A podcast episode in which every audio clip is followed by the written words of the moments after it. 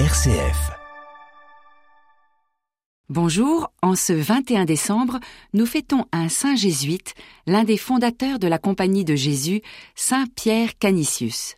Il naît dans une riche famille hollandaise en 1521, la même année où Saint Ignace de Loyola est grièvement blessé à la jambe au siège de Pamplune et que Luther est déjà excommunié et mis au banc de l'Empire. Mais revenons à Saint Pierre Canisius. Envoyé à Cologne pour ses études, il décide de devenir prêtre et théologien. Il participera au Concile de Trente et décide de devenir jésuite après avoir rencontré Pierre Favre, l'un des cofondateurs de la compagnie. À 28 ans, il est envoyé par saint Ignace de Loyola fonder la première maison jésuite en Allemagne, pays très majoritairement protestant.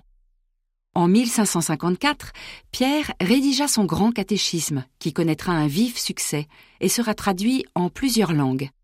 Imprégné de références bibliques et patristiques, cet ouvrage d'une grande clarté répond au catéchisme de Luther. Pour diffuser son œuvre, il n'hésite pas à recourir à l'imprimerie, très mal vue à l'époque par les catholiques. Toute sa vie, il combattra le protestantisme dans le pays germanique, mais toujours avec respect et sans violence.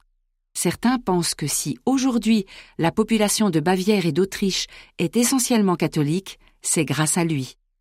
On le surnomma le deuxième apôtre des pays germaniques, après Saint Boniface. Ce docteur de l'Église aimait à dire Il nous faut défendre la vérité avec calme et à propos, et instruire dans un esprit de douceur.